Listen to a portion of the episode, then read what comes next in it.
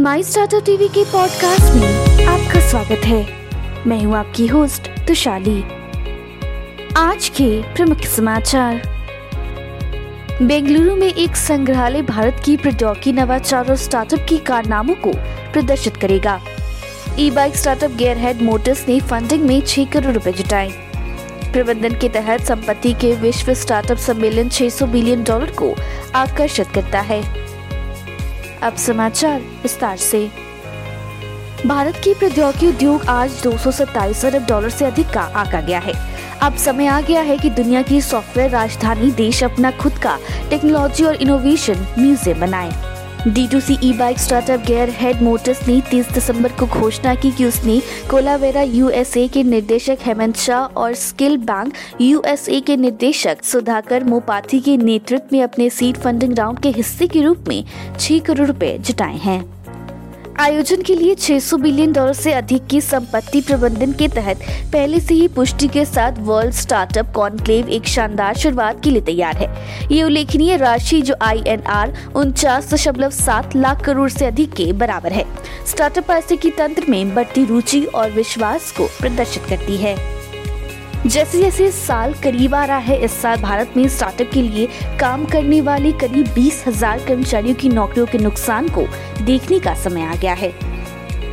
Tamil Nadu startup और innovation mission startup TN ने green tech ग्रामीण प्रभाव और महिलाओं के नेतृत्व वाले स्टार्टअप के लिए सहायता के विशेष पैकेज जारी किए हैं, जिन्हें औपचारिक रूप से मुख्यमंत्री एम के स्टेलिन ने शुक्रवार को जारी किया था। इलेक्ट्रॉनिक्स और आईटी राज्य मंत्री राजीव चंद्रशेखर ने कहा कि सरकार एक digital India innovation fund launch करेगी जो डीप टेक स्टार्टअप को सपोर्ट करेगी। उड़ीसा सरकार ने अपने कर्मचारियों को न्यू ईयर 2023 का तोहफा दिया है। इसने शुक्रवार को राज्य कर्मचारियों के लिए महँगाई भत्ता डी में चार प्रतिशत की बढ़ोतरी करने की घोषणा की। मुख्यमंत्री नवीन पटनायक ने सरकारी कर्मचारियों के लिए डीए और टीआई में बढ़ोतरी को मंजूरी दी। निजी इक्विटी पीई और उदम पूंजी वीसी मार्ग के माध्यम से भारतीय स्टार्टअप में आने वाले फंड 2022 के मूल्य के हिसाब से 32 प्रतिशत से थोड़ा अधिक धीमा हो गया, क्योंकि इकोसिस्टम ने फंडिंग विंटर के लंबे प्रभाव को देखा। कोविड महामारी के चरम के दौरान प्रधानमंत्री नरेंद्र मोदी के नेतृत्व वाली भाजपा सरकार द्वारा किए गए सुधार उपायों के परिणाम स्वरूप देश के इतिहास में अब तक का सबसे अधिक एफडीआई प्रभाव हुआ है और दुनिया में सबसे बड़े स्टार्टअप पारिस्थितिकी तंत्र का निर्माण हुआ है। External affair minister E M S Jaishankar ने शुक्रवार को कहा। टेस्ला इन शुक्रवार को स्टॉक के इतिहास में सबसे खराब वर्ष का बंद करने के लिए तैयार है। बाज़ार के मूल्यांकन में 700 बिलियन डॉलर से अधिक का नुकसान हुआ है। निवेशकों के उत्पादन में रुकावट, मांग की चिंता और ट्विटर इंक पर मुख्य कार्यकारी एलॉन मस्क के फोकस के बारे में चिंता जताई गई है। आज के लिए इतना ही। हमारे टीवी चैनल पे 700 से अधिक स्टार्टअप और एमएसएमई शो है।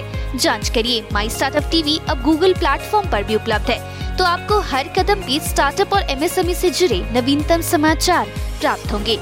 आप हमारे टीवी चैनल को सब्सक्राइब करके हमारा समर्थन भी कर सकते हैं और घंटी के आइकन को दबाना ना भूले। आप हमें को फेसबुक ट्विटर लिंक्डइन पर भी फॉलो कर सकते हैं। या हमारी वेबसाइट www.mystartuptv.in पर जा सकते हैं। सुनने के लिए धन्यवाद।